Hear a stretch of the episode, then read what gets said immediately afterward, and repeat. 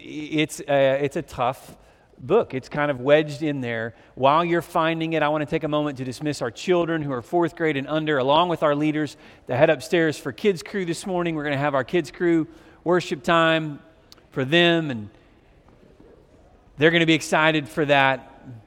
Let me also just say that uh, we've, we've just gotten back from camp from Falls Creek this week, a uh, group of 100 plus that went with us to Falls Creek, and it was a fantastic week. God moved in a mighty way in the lives of many, and uh, we, we, we saw Him do some really cool things. We're excited to share more with you. In fact, go ahead and mark this date on your calendars because on Sunday, July 30th, that's two weeks from today, on July 30th, that evening, we will have a service where we share all about what God has done this summer. There'll be time for testimonies and worship as we gather together that evening. And so you're going to want to be a part of that. We'll hear about all the things Bible school, uh, Super Summer, Kanakuk Camp Out, Falls Creek this week. We still have a group that have yet to go to camp with Cross Timbers Children's Camp. That'll happen this next week, this next weekend, in fact. And so, uh, exciting things happening and more to come. And then we will share on Sunday the 30th about all of that. So you'll want to be a part of that to hear about what God has done and what He's doing. And oh, thank you for those of you that prayed this week. Last Sunday, Brad had spread uh, armbands up here with the names of all the campers, and many of you took those and, and you wore that this week and you prayed for that individual as a reminder to pray for the group that was at camp, and, and we felt the prayers this week, and so thank you for that. And uh, also just want to brag on our leaders, but especially Brad and his leadership. But like I said, it was a great week. God did good things this week, and uh, we're excited to share some of the particulars with you on July 30th that evening. Well, I don't know how many times in my life I've heard a message from the book of Ecclesiastes, but it's been relatively few. In fact, I'll go a step further and tell you, I don't I don't have any specific memory of ever hearing a sermon from the book of Ecclesiastes. That doesn't mean I haven't, because, you know, if you've grown up in the church or you've been a part of the church, you know that sometimes it all does seem to sort of synthesize and, and, and blend together, run together in a sense. But I have, I have no specific memories of having ever heard a really good sermon from the book of Ecclesiastes. And you'll be able to walk away from today, and I'm not sure that you'll still be able to say you've heard a really good sermon from the book of Ecclesiastes. But you will at least be able to say now, I've, I've heard from uh, the book of Ecclesiastes. What is Ecclesiastes? What does that even mean? Well, the, the name, the title of the book actually gets its name from the Greek word. Uh, the, the Greek word that has to do with the gathering or the, the, the people. So in the Greek language, the, the word ecclesia is the word for the church. That's, in fact, in the New Testament, the word that's used in the Greek language where we would translate it to mean the church. That's the Greek word ecclesia. Ecclesiastes or uh, ecclesiology is sort of that, that theological, that doctrinal understanding of, of the church or the people of God. Now, what's interesting is that this book derives its name, in a sense, from the Septuagint, and the Septuagint was the Greek New Testament I mean, excuse me, not New Testament, the Greek translation of the Old Testament. So in the time of Jesus, when, when Jesus was alive, when he lived on earth, and there were, was, of course, the Hebrew language that the Old Testament was written in, and there were the rabbis and the scholars, but the common language that many people read and wrote was Greek. Well, sometime later, there was the, the Greek translation of the Old Testament Hebrew scriptures that was known as the Septuagint. And so, anyway, the book derives its name from that. But it's a part of the bigger, the bigger category of what we refer to as wisdom literature. In fact, in the Old Testament, there are a handful of books that we would say fit this genre or this, this category of wisdom literature. Generally, that's referred to as Proverbs, Ecclesiastes, Song of Solomon, and, and the book of Lamentations. Those are lumped in together and referred to as wisdom literature. Why? Because they're written in a certain style, they're written in a certain, with prose, they're written in such a way that it's pointing us to, to know God's wisdom and live in light of his wisdom. In fact, we believe the author of the book of Ecclesiastes was Solomon, the same Solomon that gave us the book of Proverbs. But if you've read through the book of Ecclesiastes, you understand that it has a darker turn on it, a darker spin, if you will, a, a, a darker uh, sort of take on things. Because at numerous times in the book of Ecclesiastes, the writer tells us that essentially everything is meaningless, everything is pur- purposeless, is the word. And so the word that is translated in the ESV uh, is this idea. Well, just go back to Ecclesiastes chapter 1 and look in verse 1, and, and you see that the, it's the idea that it's vanity. And so the word is translated often as vanity. Well, you may know of the song, right? You're so vain. You probably think this song is, right? That's where we think of the word vanity. When we think of vain, when we think of someone who's vain, we think of someone who's conceited. To say that life is, in, in, is vanity doesn't mean that it's full of conceit. What it means is that there's, there's this lack of understanding of what it's all about. You ever feel like that? You ever question to yourself, what is life all about? Maybe you've asked the big question why am I here? What is my purpose? What is, what is my purpose? What is the meaning of life? The book of Ecclesiastes wrestles with those.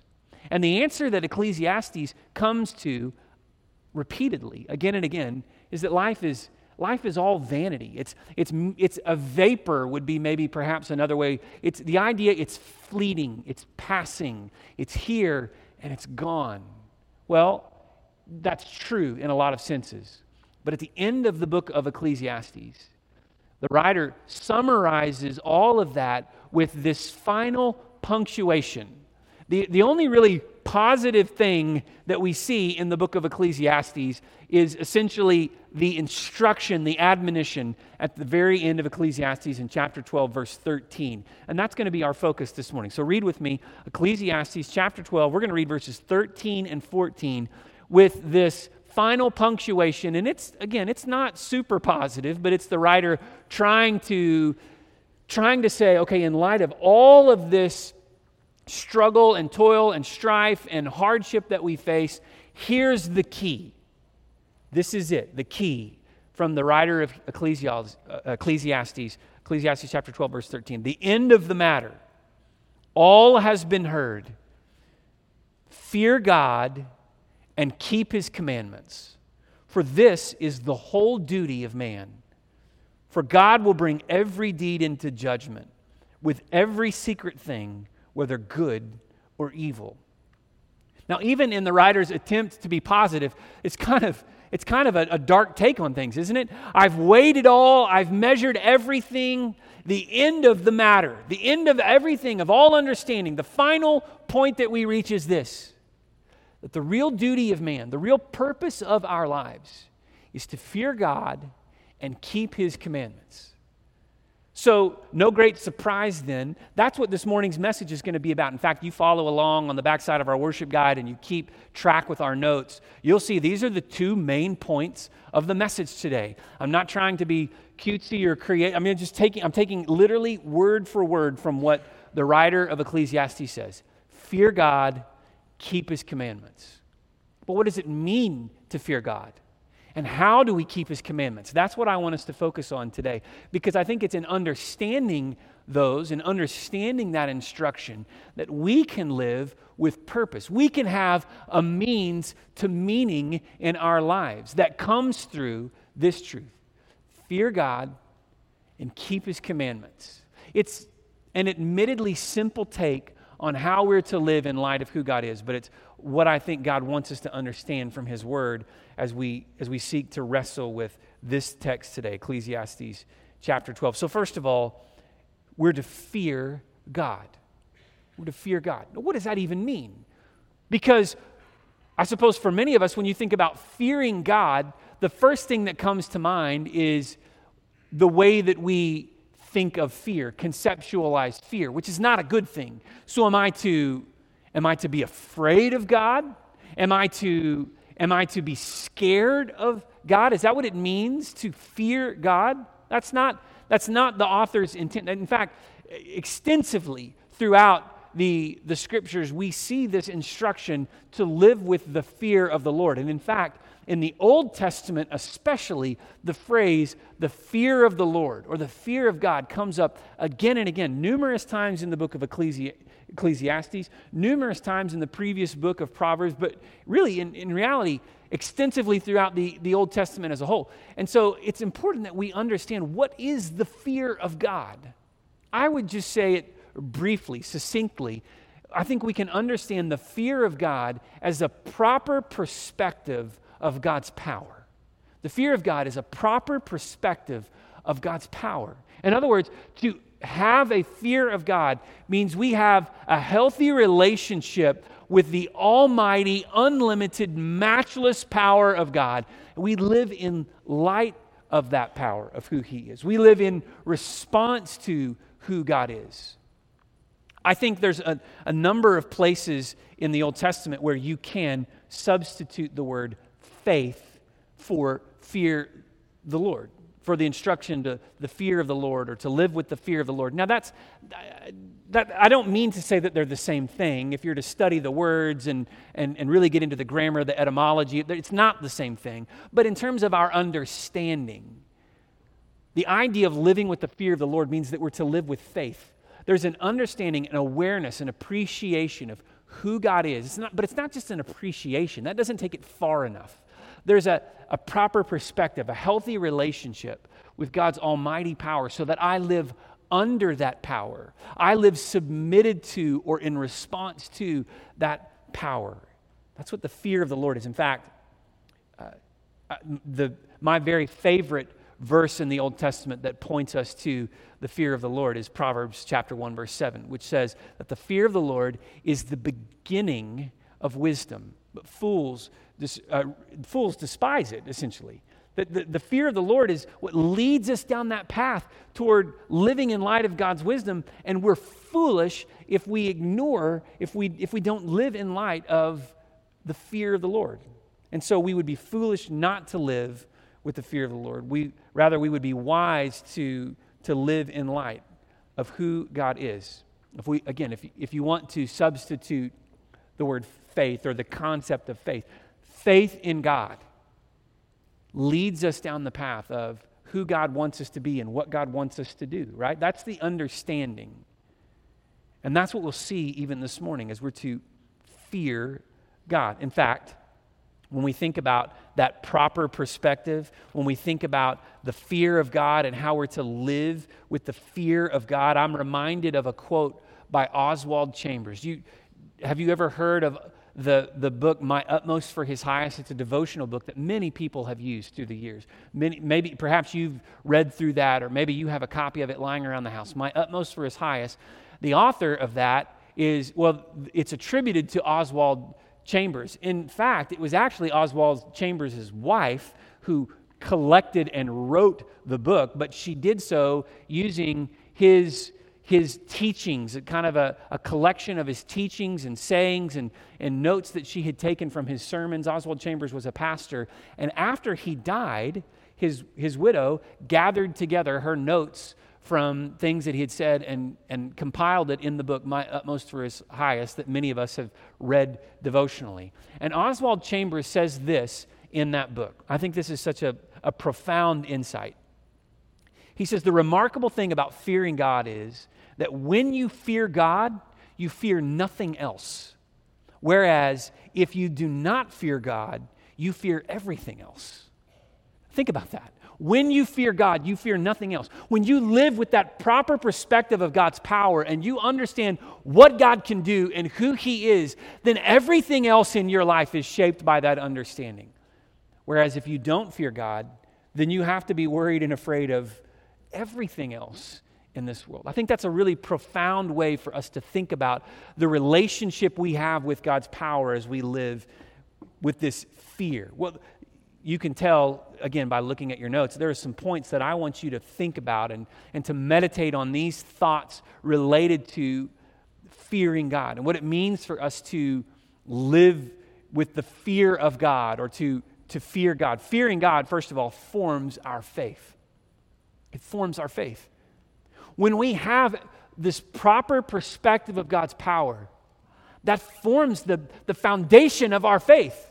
that we understand who God is. First of all, think of it this way that in order to come to salvation in Jesus, I have to turn away from my sin. I have to, to arrive at the place where I recognize there's nothing I can do to save myself, there's nothing that I can do to, to earn or deserve forgiveness and righteousness with God. It is only through accepting His free gift that is offered through faith in Jesus Christ that I can be saved from my sin. If, in other words, I have to get to the end of myself in order to surrender my life to Christ, to come to faith.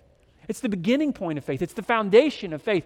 And we can't do that unless you have a proper perspective of God's power. You will not trust Jesus for salvation unless you truly believe that He is mighty to save, that He is capable to remove the stain of your sins, to take your sins from you, that his death on the cross was effective to pay the price for your sin.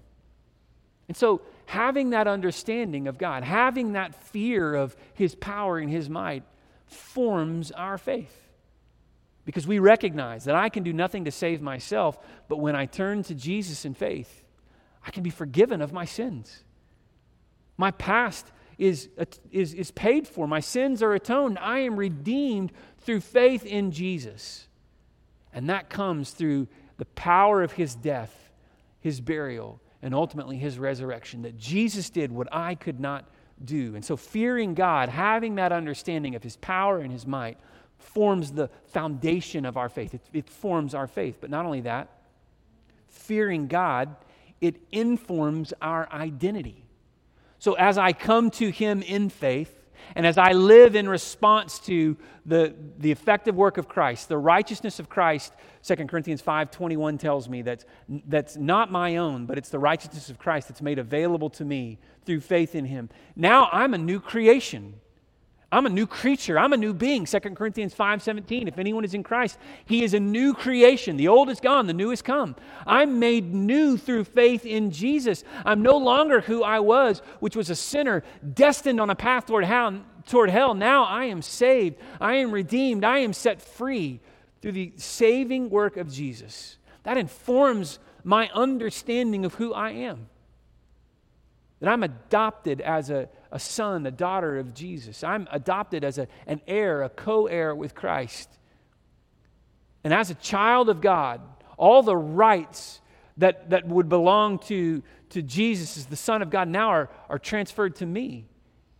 And though I still wrestle in this present moment against my sin and my flesh, I'm indwelled by His Holy Spirit and through the power of His Holy Spirit that abides in me, there is no power in this world that is greater than the same Spirit that lives inside of me, so that He who is in me is greater than He who's in the world. And, and now there's nothing in this world that can take that salvation from me. I'm a child of God, I'm, I'm set free from my sin. It informs my identity. Living in light of the fear, the proper perspective of the power of God, which sets me free from sin Fearing God not only does it form our faith and form our identity, fearing God conforms our character. So once I go down this path of trusting Jesus by faith, being renewed from the inside out, being made new as a child of God. Now I grow in my faith. Now the Holy Spirit is working on me. He's refining me. He's developing me from the inside out. The word that we use for that is sanctification which is again derived from a, a, Latin word, uh, derived from a word pointing us to the holiness of God. That I'm living and I'm, I'm becoming more and more like Jesus. I'm growing in holiness over time as I become more and more like Christ, as I become sanctified. My character is being conformed to the image of God. Again, I would point you back to 2 Corinthians chapter 5, which is a great passage, a great chapter that teaches on these truths. That we have the mind of Christ, it literally says. That we're to live with that mind. We're to live in response to who we are in Jesus. Romans chapter 12 encourages us not to be conformed to the pattern of this world, but to be transformed by the renewing of our minds. And that happens as we trust in Jesus, as we walk by faith with Him, as we live in light of what He has done, as our character is conformed over time So, fearing God will form our faith, it will inform our identity, it will conform our character, but then also fearing God transforms our tomorrow. It transforms our tomorrow. It gives us a new path, a new course, a new way to live, a new journey that we, that we go on. Jesus said to those who were listening to, to him, He said, Take my yoke upon you, for my yoke is easy, my burden is light. Jesus is saying to those who would listen, who would come to him to follow him, Jesus is saying, Come to me. In fact, literally, that's what he says Come to me, all you who are weary and heavy burden, and I will give you rest. Take my yoke upon you, for my yoke is easy and my burden is light. Jesus is saying to us, You can turn to me, you can come to me, you can follow my way. There's hope in the future because of Jesus. There's hope for tomorrow because of all that we face in Christ, because of all that He has done for us, and all that we know is in store for us in the future by the promises of His Word. And so our tomorrow is transformed. No longer are we trapped in sin and darkness. Now we live with hope in freedom from sin and freedom from bondage, alive in Christ Jesus, with hope for tomorrow. This shapes the way that we see our circumstances. It shapes the way that we see the events and the things that happen to us, the trials that we encounter. The same trials, by the way, that the writer of Ecclesiastes points to, the same hardships, the same difficulties that we endure. But now we face these in light of Jesus and what he accomplished for us on the cross. It shapes the way that we see our circumstances, it also shapes the way that we walk through suffering that I can face anything in this life, any hardship, any difficulty, any pain. And that doesn't mean that because I believe in Jesus that I will be spared from all difficulty, but it means that I will never walk through that alone because He is with me. He is guiding me. He is leading me every step of the way. And so it shapes the way we see our circumstances. It shapes the way that we respond to suffering. Fearing God forms our faith, conforms or informs our identity, conforms our character, transforms our tomorrow. We need to live with the fear of the Lord, fearing God, not afraid of Him, not scared of Him, with a proper perspective of His power and a true understanding of His might. And that when we come to Him in faith, He is mighty to save, He is able to do what He's promised to take our sins to give us new life in Jesus. So that's the first part of the instruction here. The end of all the matter. Solomon, the wisest man who had ever lived, says, I've, I've seen it all, I've heard it all, I, I, I have all this understanding. But all of life can be boiled down to this fear God. Fear God. And keep his commandments. Keep his commandments. Well, what are the commandments of God? If we're going to keep his commandments, we first have to understand what are the commandments of God. There's, there's again, there's, there's no shortage of the scripture that points us to the power of God's commandments. His commandment is His word for us. In fact, if you really want to get a good understanding of the commandments of God and the power of the commandments of God, go to Psalm 119. Psalm 119 is the longest single chapter and all of the Bible. And in Psalm 119, you will find the words commandments, instruction, precepts, laws, and all of these things are pointing to the same thing. It's the Word of God, the instruction of God that is given to us. Well, where do you and I find God's instruction?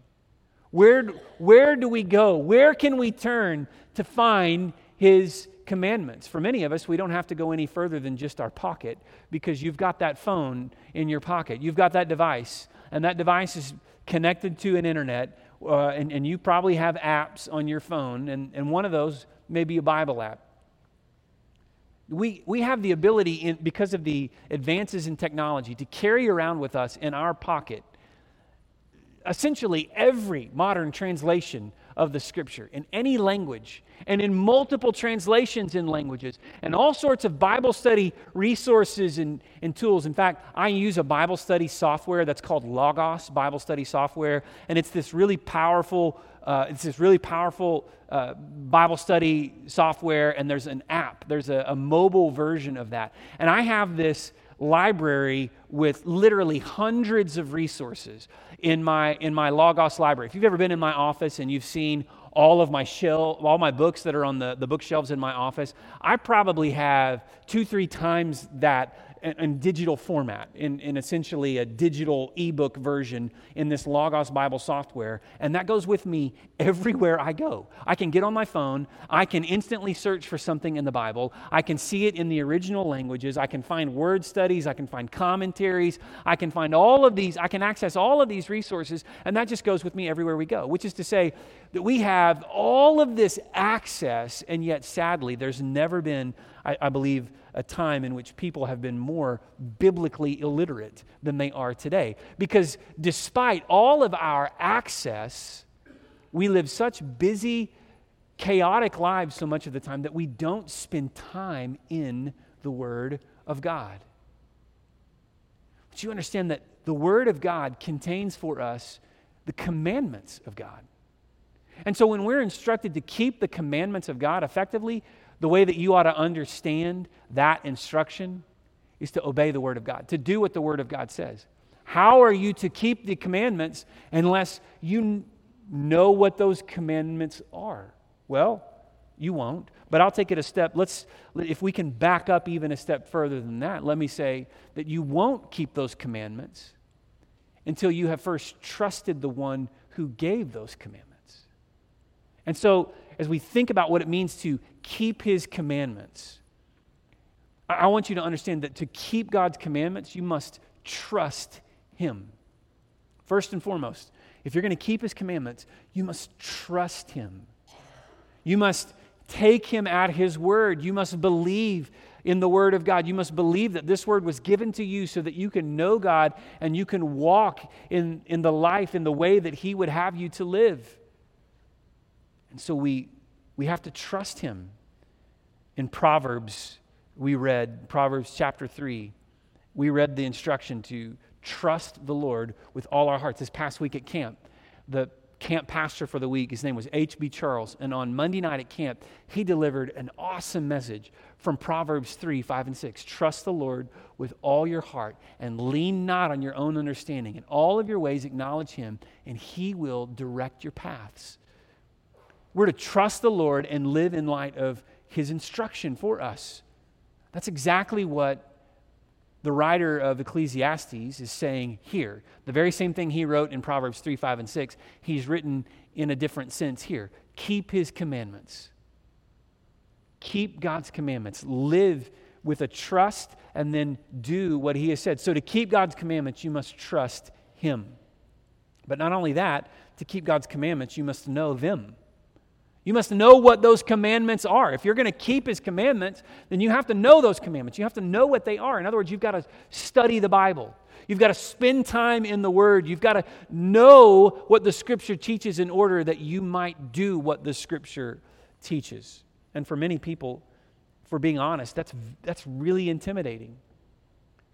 That's one of the reasons why we're focusing so much of our teaching, our ministry this year as a church on reading through the scripture and teaching through the scripture together is because I want to try to, to lean in to, to the scripture. I, I want to l- press in with the understanding that for many people, studying the Bible can be very intimidating.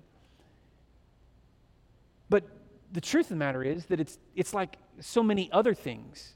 The, the more you do it, the easier it gets. The more you do it, the more skill you develop, the more comfortable you get with it. Think of there are so many things, so many examples in your life of things that you've learned to do because it's just sort of a muscle memory thing. You've just done it enough. You've developed you've developed skill, you've developed understanding, you've developed effectiveness over over time because you apply yourself to something.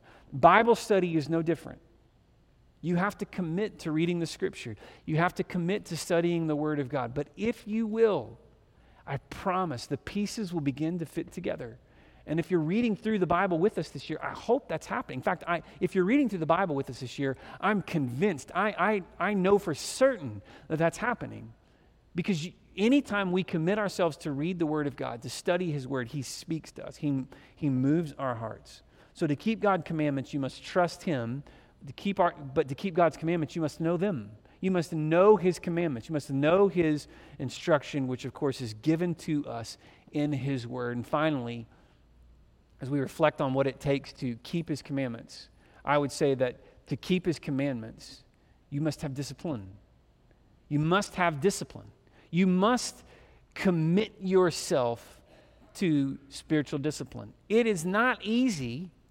It is not easy to study the Word of God. In fact, because our enemy is real and he's active, I know that the thing that happens is no sooner do you make a commitment to walk with the Lord, no sooner do you make a commitment to study His Word and to live for Him, then immediately the enemy is going to go to work in your life. And it's going to feel like everything, like the wheels are coming off, like things are falling apart, or like, like things are just getting chaotic and crazy and messy in your life because that's what the enemy does. He tries to derail your spiritual progress. He wants to do everything he can to keep you from experiencing all that God has for you. And so he's going to try to, de- it's going to take discipline to stay the course. It's going to take discipline to navigate those turbulent waters that will come. But I promise you that if you will commit yourself to disciplines, and principally, first and foremost, the discipline of studying the Word of God, of knowing His commandments, and then living in light of those commandments, you will see growth and you will be blessed, and God will work in your heart and your life in a profound way. So, to keep God's commandments, you must trust Him, you must know them, you must have discipline as you seek to live in light of that. But then also, notice the other phrase in verse 13. This is important too. For this is the whole duty of man. In other words, what the writer of Ecclesiastes is saying, this is what it's all about. There's a lot of other things that he, he can teach. In fact, he's just written literally a book of scripture, right?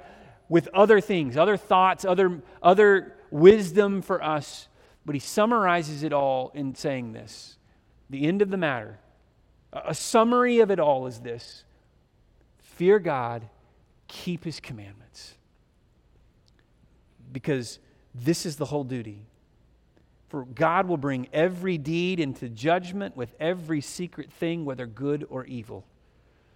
The truth is that there will, there will come a day when every one of us will stand before Almighty God in judgment. And in that moment, either you will be counted as righteous because you have received by faith the righteousness of God through faith in Jesus or you will be judged for your own unrighteousness. Those are the only two options. The scripture makes it clear. In that moment of judgment, no one will dare stand before God and, and claim the record of their own righteousness. Well, God, I did these things. I did more good than bad because your righteousness, Isaiah, the book of Isaiah, is going to go on to tell us as we start to read and, and dig into the book of Isaiah this week.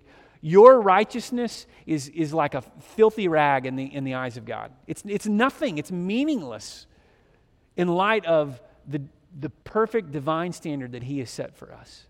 We must devote ourselves to Him, we must commit our ways to Him, we must fear God and keep His commandments in order that we would honor Him. In a moment, we're going to have a time of response a time of invitation. And in that time of invitation, we're going to invite you to submit your, your life to Jesus today. Maybe you're here and you know that you've trusted in Christ by faith. But God is speaking to you today, and He's saying, Yes, you've committed your heart to me. You've trusted me for salvation, but now you need to walk in my ways. You need to live in light of that fear of me. Allow that fear of God to form your faith, to inform your identity, conform your character, transform your tomorrow as you seek to live in light of that, that proper perspective of the power of God. You need to keep His commandments. You need to walk in his ways. You need to trust him, know his truth, and live in obedience to it as you seek to follow him. And, and if that's you and God's speaking to you, you know you've trusted Jesus, but God's calling you to, to commit to his word, then, then can I encourage you that you would be willing to say yes to the Lord during our time of invitation today? And maybe for you, that yes requires an active step. Maybe it requires that you would step out and you would come forward this morning and you would just say to us as staff, we'll be here at the front, just say, This morning, I need to commit my ways. I need to renew that commitment to the Lord. I need to, I need to follow Him by, by living in light of, of who He is and keeping His commandments. Maybe it's not a formal act that you feel God is stirring you toward, but nonetheless, you know that there's some there, there's some, some work to be done. There are some action steps to take in response to this today. Can I encourage you that even as we sing this song, that you would, in your heart, say, Lord, yes, I'm going to do what you're calling me to do. I fear you. I want to keep your commands. But maybe you're here today and there's never been a moment when you have responded to the Lord in faith. There's never been that moment when you've taken that first step of obedience, entering into a relationship with Him through trusting Jesus by faith, confessing Him as Lord and Savior of your life. If that's the case, then even as we sing today, I pray that you would come and that you would surrender your life to Christ. So even when we stand and we start singing in a minute, if that's you, then I encourage you, step out on the aisle, make your way forward to one of our staff who are here, and just say, I'm ready to, I'm ready to surrender to Jesus today. I'm ready to commit my life to Christ. And if that's if that's the case for you, then we would, we would love to walk you through a simple prayer of faith, just saying, Lord, I want to commit my heart and my life to you. So that you would turn your life over to Him. You would, you would literally, you would respond to His power, His saving power, by submitting your life to Him and then committing to walk by faith from this point forward. And so, as we prepare for that moment of response, I want to ask you to bow your head with me and close your eyes. I'm going to lead us in a moment of prayer. And after I pray, then we're going to stand and begin to sing. And as we sing, if God is stirring you to respond to Him in obedience today, then I want to encourage you that you would take that step of faith while we sing.